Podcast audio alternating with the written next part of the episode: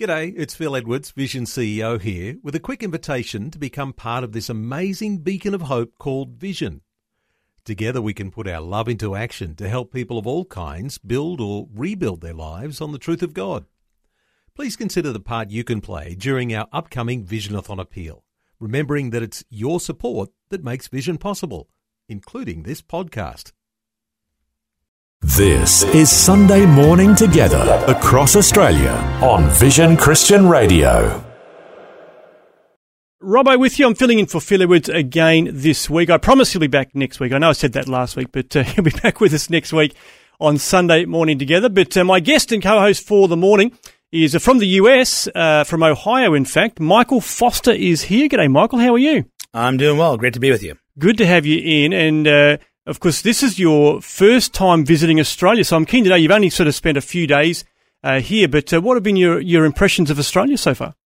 Well, uh, Melbourne is very proud of their small coffees and little stools that they have in their coffee shop that look like they're for kids, but uh, American could maybe sit on two of them if we put them together. Okay. But no, it's been great. Uh, I love to meet Christians from around the world. It's amazing how God works faith in people uh, like everywhere. We all we all love and worship the same Jesus. So it's been good spending time with different pastors around here, um, learning to um, look the right way when I'm trying to cross a road. Mm-hmm. so yes, uh, learning about li- having little buttons on your outlets. That's kind of throwing me for a loop. Uh, we don't have those back in the states, and I have not had a chance to wrestle a crocodile or fight a kangaroo, but oh. I have a oh. couple days left here. Okay on the continent, and hopefully uh, that dream will come true. Mm, well, let's hope that if you get onto the news, we'll know that you've uh, your dreams come true. there we go.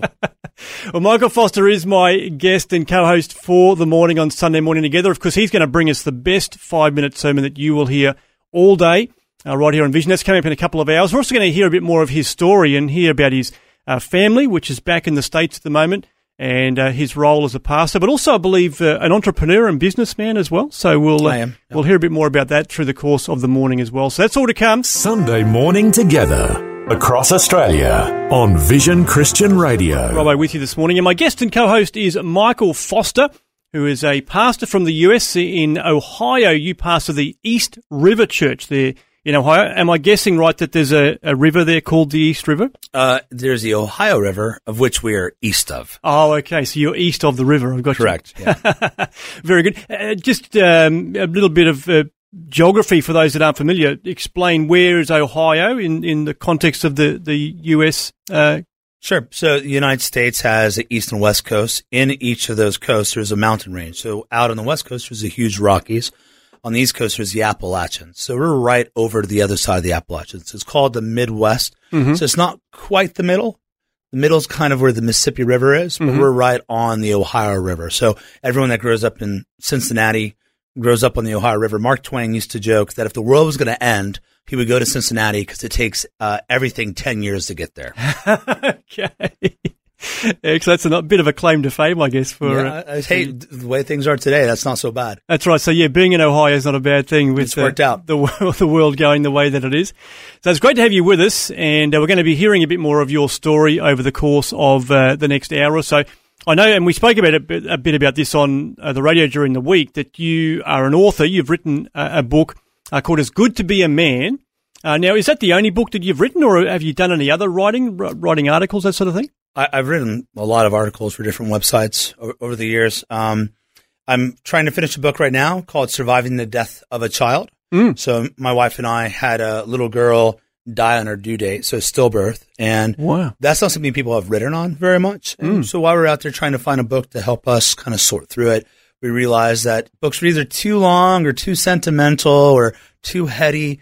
We just wanted to write something that um, was a little raw so you could connect with it, but also help people move through the trauma, not camp out in it. Mm. Wow, that's amazing. So, how long ago was that that you guys went through that? It was uh, 11 years ago. Okay. It was wow. August 11 years ago.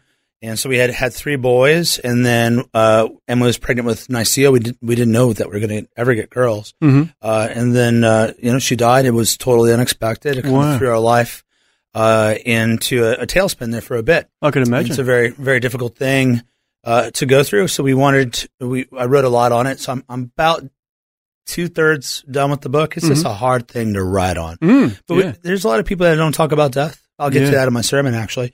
But um, but I think it's important that we have short books that people actually read that kind of help you move on. Yeah. Right. My my my daughter isn't here, but she still exists. She's with the Lord. Yeah. And so that's Yeah. a great confidence. Absolutely. Yeah, there's a great hope in that, isn't there, for Absolutely. believers? Another So, link for heaven. Another reason to look forward. Yeah. To eternal life. Absolutely. Oh, well, we'll keep an eye out for that uh, book when it comes out as well. I guess more of a handbook, are you saying? That's Yeah, it's a shorter book. If people go to the Stand Firm conference, I'll be speaking at uh, this week, which this will be afterwards. But uh, we're going to give that book away free, so hopefully that'll be out sometime in the start of the new year. Okay, fantastic. That sounds great. Well, we've got uh, Michael Foster with us. Uh, communion coming up soon, and uh, we're going to be encouraging you just to uh, prepare your hearts. And in fact, I'll ask you now, Michael, as far as uh, you know, I guess preparing our hearts for communion, what what would be your encouragement as a pastor? What would you say to you know, if you were speaking to someone in your congregation right now? How should they prepare their heart for uh, you know coming before the Lord in communion? No, there's two parts really. One, you need to come uh, ready to repent of your sins. Uh, God, I need the blood of your Son. I need forgiveness. I need you in my life. So come in that sort of humility, coming to the cross, and then afterwards, it's it's to be a celebration, right? We're proclaiming His death until He comes. So we're proclaiming His death. He died on the cross for us, but we're also looking forward to that second coming, that that blessed hope that we have. So it's penance with hope. Yeah, brilliant. Well, prepare your hearts and prepare uh, some elements. If you've got uh, something that you can uh, partake of with us today, whether it be a bit of bread or wafer, uh, some uh, water, juice, wine, whatever it might be, uh, get ready for that. We're going to do communion in the next little while. Sunday morning together across Australia on Vision Christian Radio. My guest and co-host for this morning is from the US. Uh, Michael Foster is with us, a pastor from East River Church in Ohio.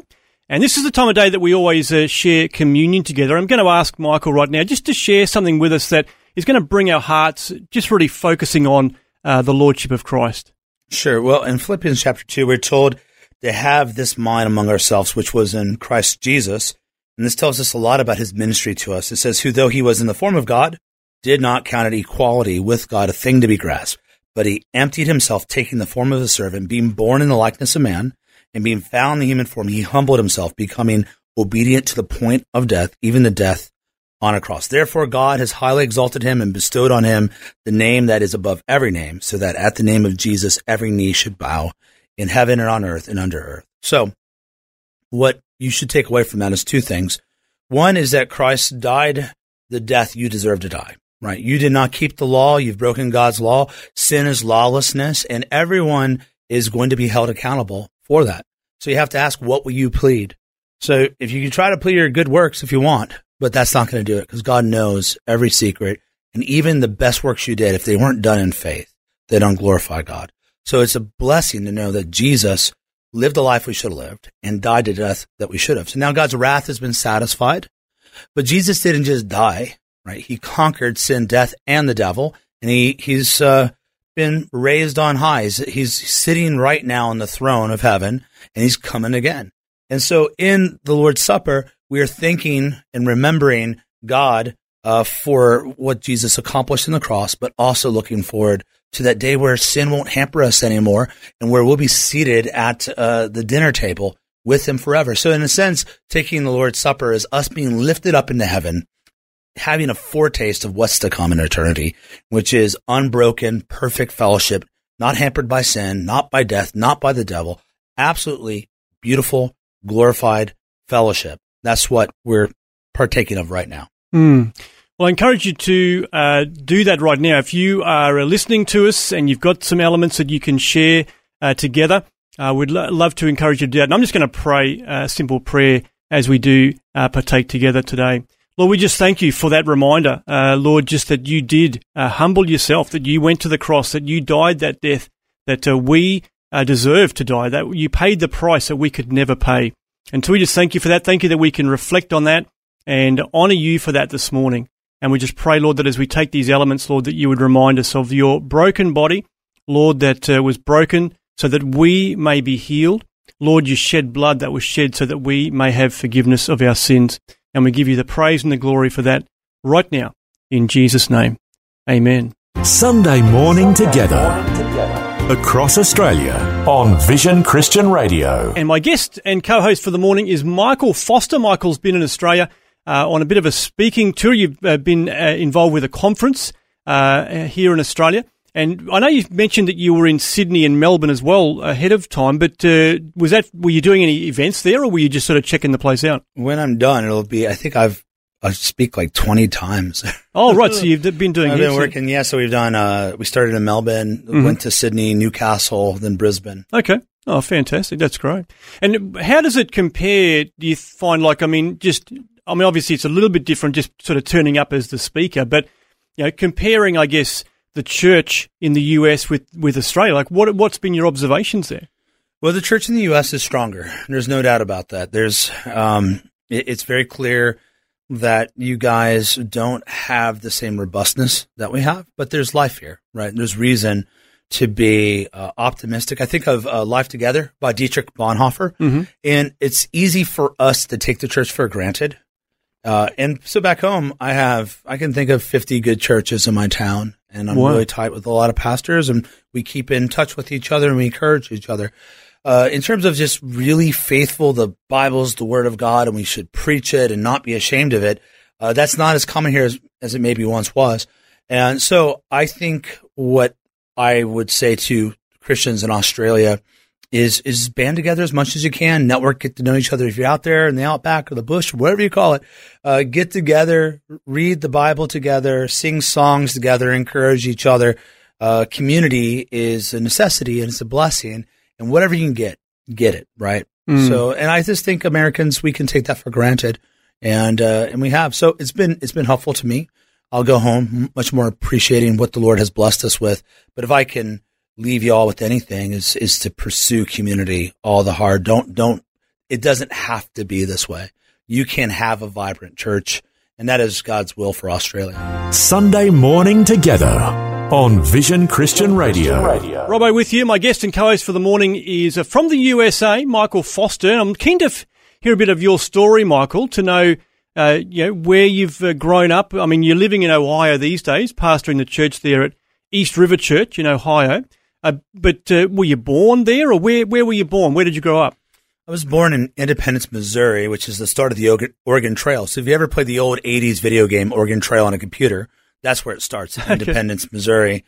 So I, I was born there to uh, uh, Fred and Don Foster. Uh, didn't grow up a Christian, and uh, and I uh, was having all sorts of trouble in grade school already, like biting and stabbing, and whatever. Oh, wow. I was very difficult young young man, and so when I was in uh, first grade, my mom decided to send me to live with my my grandmother. As a little boy, I, I felt like I was being sent away, being punished. Mm, yeah.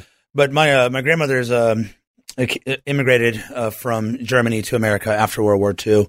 She was like in uh, the battle Battle of Königsberg and the bombing of Dresden, and Wow. and uh, and so she was a, a tough woman. She had remarried uh, who was functionally my grandfather. My mom's dad died, and my before I was born, and he was a retired correctional officer. So someone that ran kind of like a, a juvenile prison. So here I am with this Holocaust survivor, World War II grandmother, and this correctional officer, Wow. and I'm in their their house. And uh, so they they brought a lot of order to my life that I hadn't known in the broken family that I previously been in. So it ended up being kind of separating me and my my brothers. Uh, my brothers, all of us did get arrested quite a bit Wow. um, before we were 18. Um, How many brothers did you have? I have uh, two. One passed away last year uh, of a drug overdose, Oh, wow. and uh, and another younger brother is uh, in Montana. Okay. Wow. yeah. So when you were sent to your grandmother's house, like how old were your brothers? Were they already around, or did they come later? Two years younger. Mhm. So I was, I think I went out there, I was about six and a half. Mhm. So um, Justin was four and, and Wayne was two. Okay, wow, that must have really shaped. I mean, particularly your childhood, but you know, even beyond that, like you know, having that, that sense, as you say, of being sent away, like Yeah. you know, you're naughty, you don't Yep. belong here. How did that sort of impact you? You know, particularly into your teenage years. Well, I did not identify with my mom and dad in the way a kid normally would. They were more like an aunt and uncle to me for many Mhm. years. And so I, I really saw my, my grandmother and grandfather as kind of like my parents. God used that in a weird way um, because I, I was raised by an older generation. So I had this a connection to an older set of kind of values and way of life. And, and they were not, they were not strong Christians at all at that time. They would go to a Lutheran church from time to time, uh, but they did have order and you did clean up your room and do dishes and did your homework and live a disciplined life. And that really separated me from my brothers. Even when I was getting in trouble, I still passed and I, I could get all my homework done and whatever. Um, but then uh, I remember talking to my mom just a couple years about this, and she said, "I sent I sent you away because our guidance counselor at your elementary school said if I didn't, that you were going to have a bad rep, and they're going to keep you in kind of a mentally challenged class, and I wanted you to have a change." So when I came, went out and lived with my grandmother. Uh, I went from failing everything, being in kind of a special ed, mentally challenged class, to being in gifted and talented, which is like kind of like, and I went from, you know, I got straight A's and my life radically changed. Children need, they need discipline, they need structure. and Yeah. They, they gave it to me. So, uh, my mom made a really hard decision. My mom and father did when I was young, and they did what was right for me. And and God God used it, and I, I'm glad that I, I got to hear my mom say that because it, you know, it, it brought peace because you know those things stick with you. When you're I can imagine, It's yeah. pretty incredible. That's amazing. What an incredible start to life, I guess. And then did you stay on with your grandmother or did you ever go back home? At I did. I get. I got picked up by my parents again. I didn't really want to go, um, but so we moved around. I went to eight different schools growing up, and my dad was always searching. We call it searching for Mayberry. And so the, if there's an old American show called the uh, Andy Griffith Show, May, Mayberry is like this idyllic country town. Okay. And I think my dad was just looking for that. He could never find it. But during summers, I'd go stay with my grandmother and weekends, and so I always just connected over there. And um, my uh, my family was very poor, and my dad struggled with alcoholism and, and gambling, and and my mom was kind of an overcompensating, kind of smothering mother at times, and uh, so it, it it was a rough household to grow up in. It, There was, wasn't a lot of peace. There was a lot of fighting. Um, I can remember just eating hot dogs for every meal and just uh, taping our shoes together because there was no money, living on uh, the welfare system and all that stuff. Wow. And so I, I grew up that way. I didn't grow up going to church. Didn't grow up praying to God. I I knew people believed in God, but I, my grandmother had been, you know, I, I did Hanukkah growing up with my grandmother, and then uh, sometimes, and then sometimes we did Christmas, and to me, all all that stuff was just kind of man's tradition that taught us morals or something like that. But there was not really a God. I didn't believe in a God. I was always kind of an agnostic atheist. Um, and I didn't really care about that issue too. I was about 15 and I started being pressed on it. And then I became what we, we- kind of the stereotypical angry atheist. Right, okay. And, uh, Interesting. Yeah, Well, so- we'll we'll get to that in a second. All right. We'll find out more about what happened through your teenage years. But uh, this is Sunday Morning Together, learning a bit about the life of Michael Foster. This is Sunday Morning Together across Australia on Vision Christian Radio. Michael Foster is my guest and co host this morning, and we're hearing a bit of your life story, a, a very rough childhood, I guess you could say, that uh, process of being sent away from home for a while to live with your grandparents and then back again into a very dysfunctional home.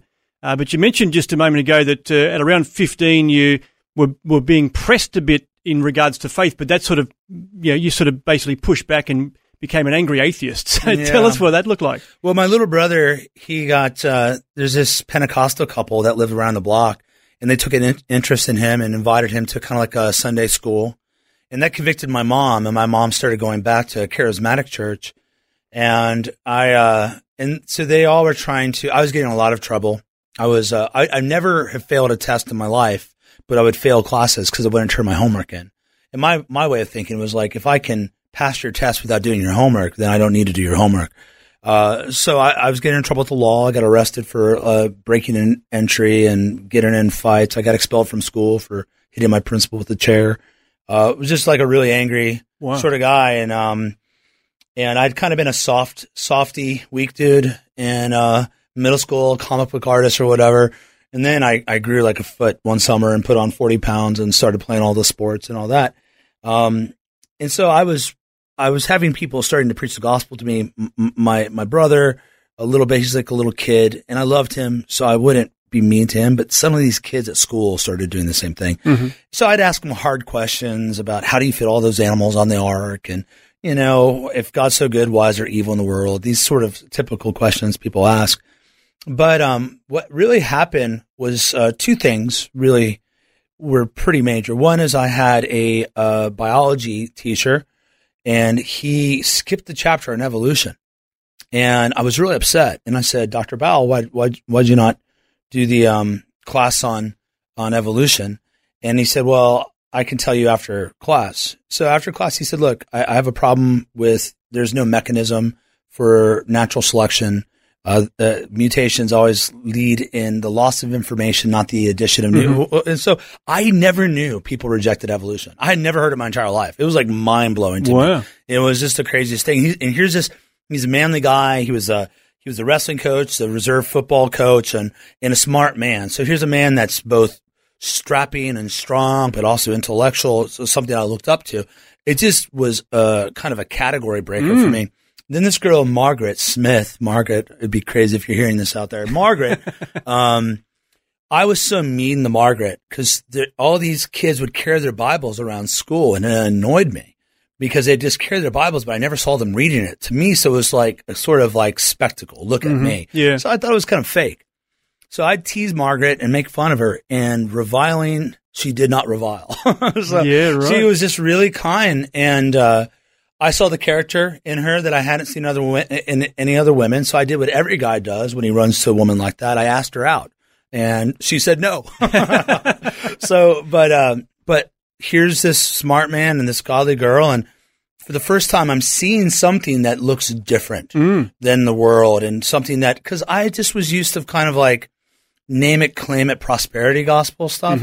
Um, nothing that had real, uh, substance to it. Yeah. So God used that to start to prep my heart. I remember Margaret asked me, I believe it was my sophomore, at the end of my sophomore year, so 10th grade, what are you going to do this summer? I was like, I think I'm going to look more into Christianity and see if there is a God. And so I started attending a church Wow. and I would listen, but uh, I I the, I saw tons of crazy hypocrisy, and so I just kept going though, and I got invited to this uh, two on two basketball tournament. So, uh, but it was a trick. M- midway through the basketball tournament, some big guy comes out and preaches the gospel. He just, so he just preaches very simple message, right? Repentance from sin. Uh, God will free you from the power of the devil. He'll he'll save you. You'll have a new life. The Holy Spirit will dwell in you. You'll you'll be empowered. I was just convicted, and I remember I walked up front and they all prayed for me. And then I went outside. It was it was November. It was cold. Um, it was November of my junior year, and I remember saying to God like, "Okay, I'm wrong. You're real. You're right. This is all a bit much for me. Please be patient with me." And I became a Christian. That was a uh, it was like a Friday or Saturday. And then I went to my card catalog because that's how old I am. I'm 43. went to a card catalog and I looked up Christian uh, or Christianity and I got the first two books I could find in our uh, high school library, which was Augustine's Confessions and The Cross and the Switchblade by David Wilkerson. Oh, great. And yeah. so I just started reading those books. Yeah. And that's kind of like why I've always kind of been a theological mutt of sorts, Mm-hmm. Right? Very rooted in ancient Christianity that I love, but also you got to love the street preaching boldness Yeah. of David Wilkerson. And, um, and that, that was the start of it. So uh, my GPA went from 1.8 to 3.4, which is a huge turnaround, Mm. just a year and a half.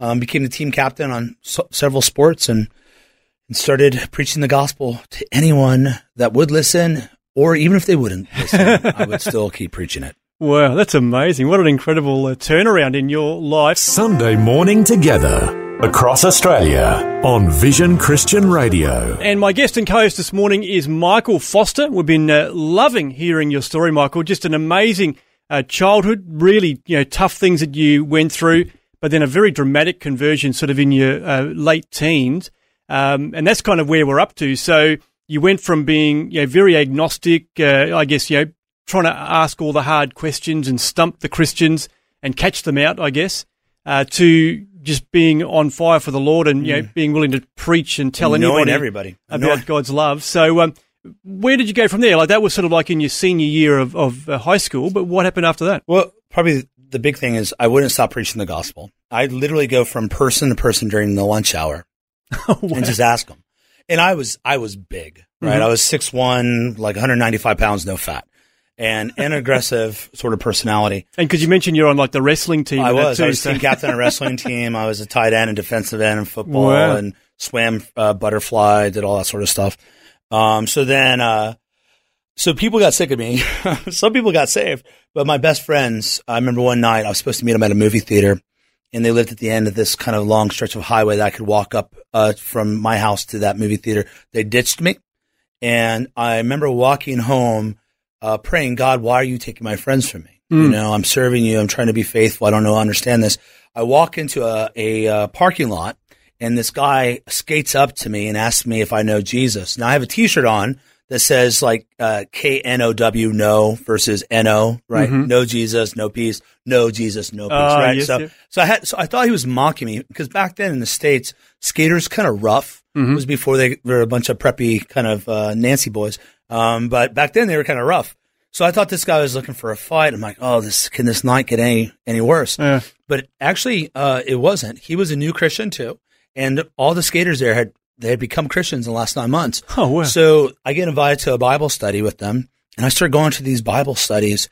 And that guy, Er- Eric Tuffensam, he just texted me this morning. We've been friends ever since. Wow. Right? I was 16, he was 15, and or I was 17, was he was 15, and we've been friends, you know, for decades.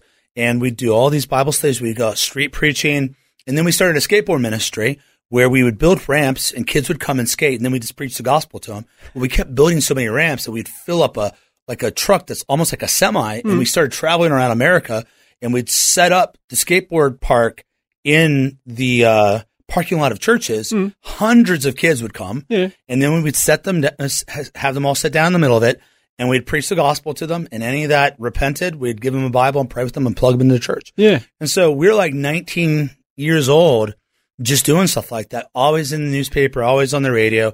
And we just thought that was normal. We just thought that's what Christians did because we read the book of Acts. Yeah. So I, I ended up taking over a, a Bible study that became a youth group while I was going to Northern Kentucky University where I studied history and, and, um, in English. I'd met Emily, uh, at a Bible study while we both were still in high school.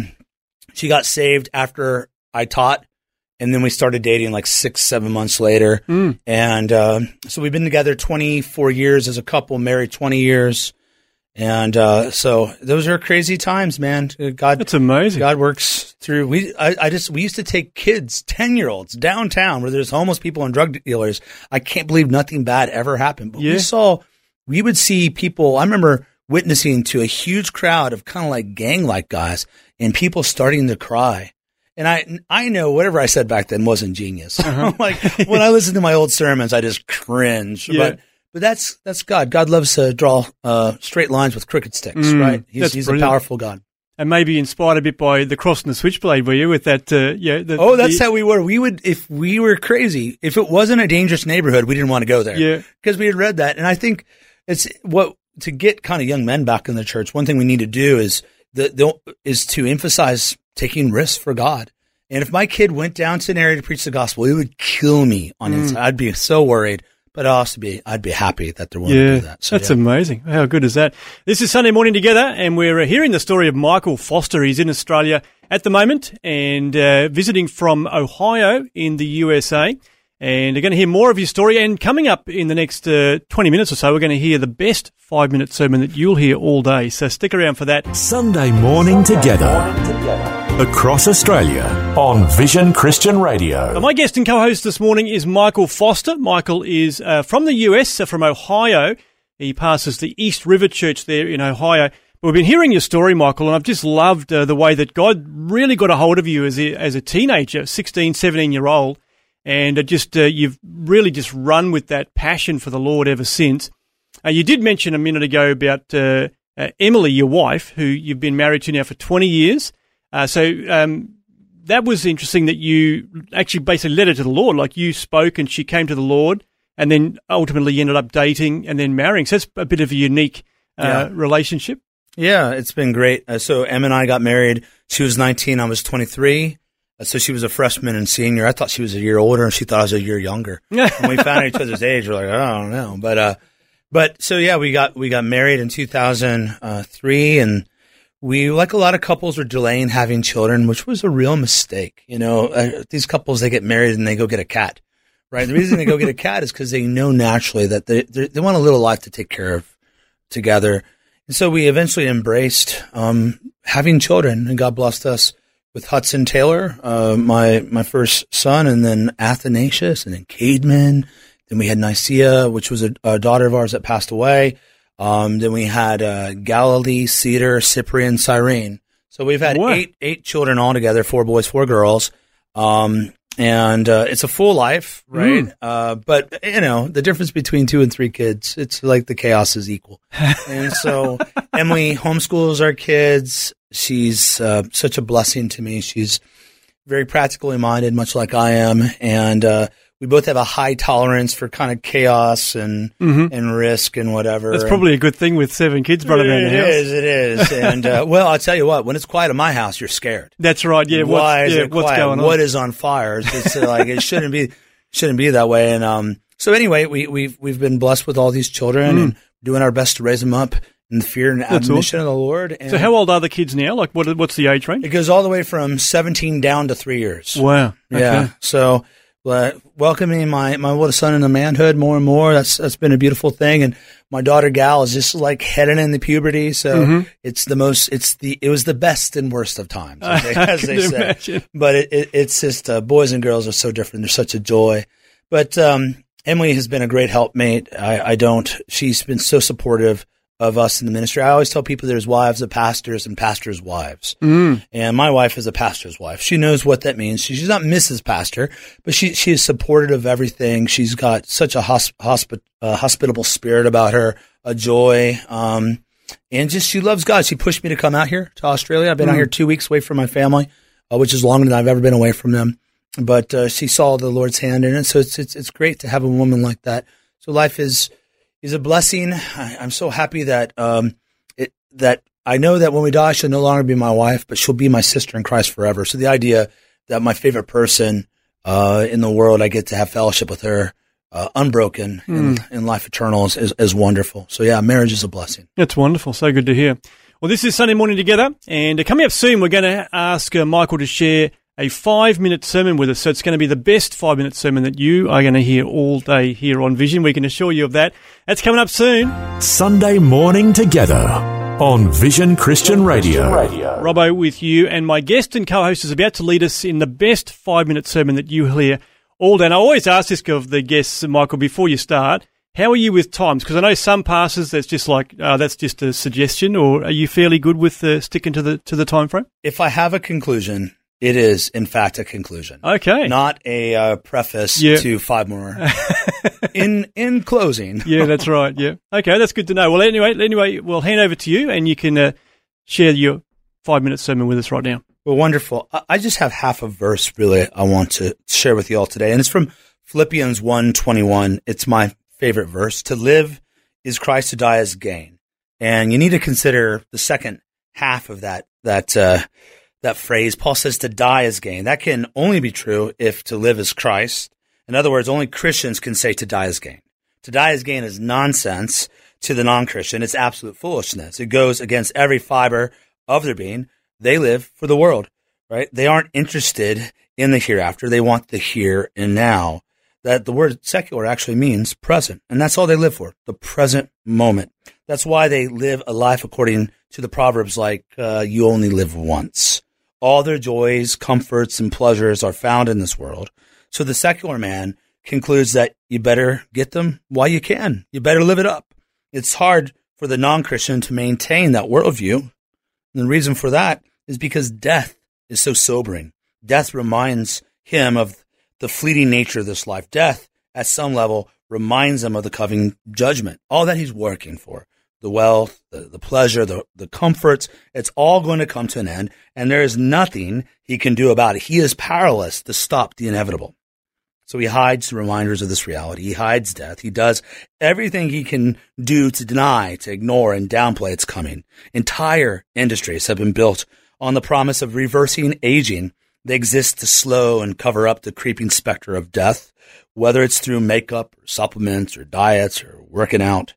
But aging can only be hidden for so long, and that's why we hide our elderly in nursing homes and communities. I'm not saying there isn't a place for them, but make no mistake, a large part of it is to escape the reminder of death. But death, it comes to all. And that's why instead of funerals with an open casket, we have celebrations of life. And there's rarely a dead body on display. We try to make death cheerful. We try to put a positive spin on things. We try to lessen its sting. And that's because to die is to lose everything for the non Christian. It isn't gain, it is complete and utter loss. Now, that's not the case for the child of God. For him to live is Christ, to die is gain. Why? Well, consider it through the lens of past, present, and future. First, consider the Christian's past. We have been made alive in Christ after previously being spiritually dead. Listen to this beautiful passage from Ephesians 2. And you were dead in your trespasses and sins, in which you formerly walked according to the course of this world. But God, being rich in mercy, because of his great love with which he loved us, even when we were dead in our transgressions, made us alive together with Christ. By grace, you've been saved. We used to be spiritually dead. We were rightly under the judgment of God for our many sins and deserved his wrath. That is the state that we used to exist in, but not any longer if you're a believer. We've been redeemed. We've been delivered. We've been saved. We've been made alive. This is what we call the second birth or being regenerated, being born again. John 1 4, it says, In Jesus was life, and the life was the light of men. And then in 1 John 1 1, and the testimony is this, that God has given us eternal life, and this life is in his Son. He who has the Son has life. He who does not have the Son of God does not have life. So we experience this life by being united with Christ, and that occurs when we are born again. That was the point at which our life truly began. It began when we were placed in Christ. So that's the past. But second, the life of Christ is presently growing in us and it bears fruit. First, or in John chapter 4, Jesus says, Everyone who drinks of this water will thirst again, but whoever drinks of the water that I will give him shall never thirst. But the water that I give him will become in him a well of water springing up to eternal life.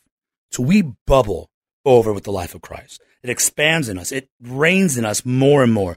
It's a well always filling up. That is why Christ says, I came that they may have life and have it abundantly. The life Christ started in us at the new birth is abundantly growing through sanctification. That's a fancy way to describe our growth in holiness. Too many professed Christians think of life only in uh, terms of the past, that is conversion, and the future, uh, that is heaven.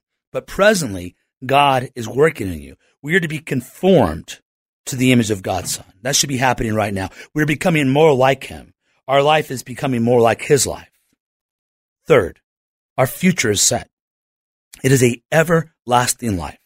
For this is the will of my Father, that everyone who beholds the Son and believes in him will have eternal life, and I myself will raise him up on the last day, says Jesus in John 6. This is the eternal life, that they may know you, the only true God, in Jesus Christ, whom you have sent. John 17. Then in John 11, I am the resurrection and the life. He who believes in me will live even if he dies, and everyone who lives and believes in me will never die. Do you believe this? It's a great question. Do you believe this? If you do, we will live forever and again because we are united with Christ. Our life is eternal and everlasting. All of our life, past, present, and future, is Christ. For the Christian, to live is truly Christ. He is the originating source of life. We are being conformed to be more like Him in the life we presently live, and we will uh, we will live with Him forever. All of life is in him. Therefore, death is in no way a threat to the Christian. We are ultimately living for a world to come. That is, we live for eternity. Death doesn't rob us of our ultimate goal. Death is not the finish line. Death is the doorway to life forever. Our life goes on if your life is hidden in Christ. Let's pray. Father God, I thank you so much that you sent your son. He is perfect. He is everything we should be, but we weren't. And we thank you that your son is not a mere man, but he is the God man. Not only does he have the power to lay his life down, he has the power to take it back. And he has conquered death. Lord, I pray for all those that are hearing right now, if they don't know you, that they would repent of sin and ask for forgiveness in Christ Jesus. I pray for those that do know you, God, that you would strengthen them in their sanctification and that their hope would be in the world to come, not in this passing world. In Jesus' name we pray. Amen. This is Sunday Morning Together across Australia on Vision Christian Radio. Robbo with you, and Michael Foster is with me, my guest and co host for the day. And it's been great to having you here, Michael. Just to really appreciate what you've shared with us so far. Something we haven't really talked about is the fact that you're bivocational. You're a pastor. You run a church there in Ohio in the States, but you also run a business as well. That's an interesting uh, dynamic. Yeah. So our church is a couple hundred people, and uh, I've made a, a deci- I made a decision to stay bivocational because I wanted to see if uh, we could do ministry that way and think through all the difficulties because the future uh, is a little shaky, mm-hmm. and it's you're not always going to be able to maybe pay for a full time uh, pastor. So we thought we'd like we'd bite the bullet and try to figure out how could you run an entire church mm-hmm. bivocational, not just a small church but a large church. It, it's it's been hard at times, but I'm glad we're doing it. And we'll see if this experiment fails or not. We're not. Mm-hmm. I don't think it's wrong for a pastor to be full time, obviously, but I do. You do see in Paul that at times he decides for mm-hmm. strategic reasons yep. to be bivocational or even pay for his entire way. So uh, I do work as a sales uh, director. I work in uh, the electrical industry. Mm-hmm. So it's my job to recruit people, uh, to train up people, to do negotiations, uh, to make sure that our people are following the right sales process. Mm-hmm. Uh, what I like about being bivocational, it kind of keeps me plugged in to the day to day grind. Yeah. And really helps you um, connect with the people in your church, especially kind of the working, you know, blue collar, working mm-hmm. class sort of people. Uh, I, I've seen pastors who will kind of shame guys uh, for not coming to this or that meeting, and they have a ton of meetings. Yeah. Uh, but man, it's hard. It's hard if you're mm-hmm. if you're working your butt off. You know, you're working like fifty hours a week, sixty hours a week. Yeah. You get tired sometimes, especially if you got to drive. You're driving like forty five minutes to mm-hmm. an hour and a half to to your job. It, you know, sometimes you're racing back home to to make it to the Wednesday night service, and you don't get dinner. You, you, you eat some junky food out of some gas station, and you you know chug it down with a soda, and then you show up and. Mm you know, and got to pay attention. It's hard. So I think when you by bivocationalism really keeps you connected to what they're going through. There's a lot of ways to get there. One just being very uh, perceptive as a pastor, but I, I live that tension. Mm. It also is a just a great way to have influence in a community. You know, I, I interact with the uh, Chamber of Commerce and mayors and different business leaders, and it gives me a chance to uh, have that sort of salt and light influence through that part of my life. So it's been a huge blessing. I love I love my day job. I love the church. Uh, work is a gift from God. That's wonderful. So, with your day job, as you call it, like, is that uh, full time, part time? Like, how many hours a week are you spending so I work about, in each? I, I, work about 60 hours a week total and about 32 hours in my, my day job, so to speak, mm-hmm. and 28 hours wow. for the church. Our church has uh, five elders. We do a lot of delegation. Um, I'm only over certain parts mm-hmm. of the ministry. If I had to bear it all, I couldn't do it. Oh, right? yeah. And so a lot of times, some what we have in full time pastors is they're not just the pastor; they're the janitor, they're the administrative yeah, assistant, yeah. they're all those things.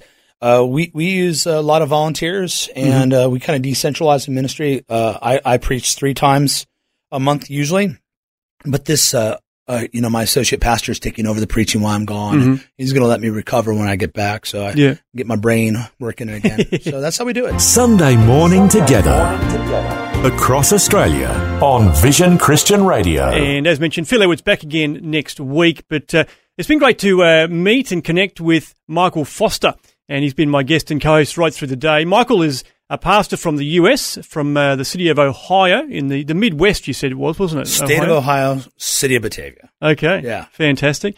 So, well, anyway, before you go, Michael, um, I wanted to ask you, and we, we'll often ask our uh, guests to pray for the nation. So, a bit of a, an, a, different honour for you, I guess, being that you're a visitor to Australia, but I'm sure you, you know, understand some of the challenges that we uh, face as a nation and particularly you know, within the church of our nation. Yeah. So, would you lead us in prayer? Yeah, I would love to. Well, Father God, we thank you so much that there is a Christian witness here in Australia, that you have your elect among all the nations, God, and you call them out by the preaching of your word. And you've done that right here, God. So, Lord, I pray that those that do know you would bless them and strengthen them, that you would give them a fear of you alone and no fear of man, God. I th- they would be fearless. They would preach your word no matter what, because they know that your word accomplishes the purpose for which it was sent forth. It is a double-edged sword that cuts through everything, cuts through the power of Satan, cuts through the lies of men, cuts to the hearts of men, God. So I pray that a prophetic voice, not in like a future predicting way, Lord, but you know what I mean, God, that they would preach your word they would preach your word passionately. They would cling to it. They would know it's not just a word of mere men, but your word, God. God, I ask that you would raise up pastors, especially bold men that fear you, men that are not uh, looking to to get patted on the back by others, but want to hear well done, good and faithful servant. I pray you would raise them up, God, and that they would plant churches, they would revitalize churches, whether in Darwin, Perth, Alex, Alice Springs, uh, Sydney, wherever, God, that you would raise up lots of church planters, a lot of bold pastors, and that you would bless this nation with a revival, that they would hate sin and they would love holiness and they would cling to your cross as the only hope, God. So God, we do ask that you would bless Australia, that she would become a shining light on this planet. In your son's name, amen. Sunday morning together.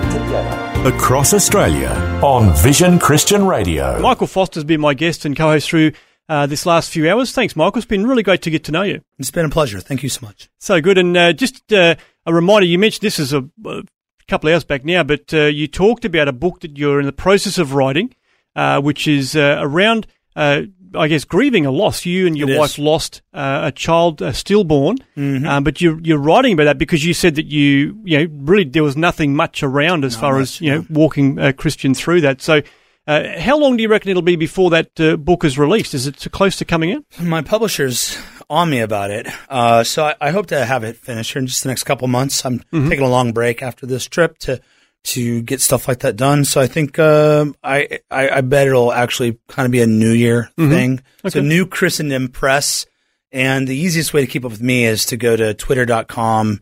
This is Foster T H I S I S F O S T E R. That's where I share all my updates. Okay. And uh, and uh, if you go to my my website, We Made People. I think there's the first chapter on there free. Okay. Um, but uh, or you can just get uh, contact with Tom Ford. He is my Australian secretary now. Okay. Very good. Well, look, it's been great to uh, to get to know you. We'll certainly keep an eye out for that uh, book when it comes out, and uh, encourage people to uh, connect with you uh, on social media as well. So, thanks again, Michael. Appreciate it. God bless. Thanks for taking time to listen to this audio on demand from Vision Christian Media. To find out more about us, go to vision.org.au.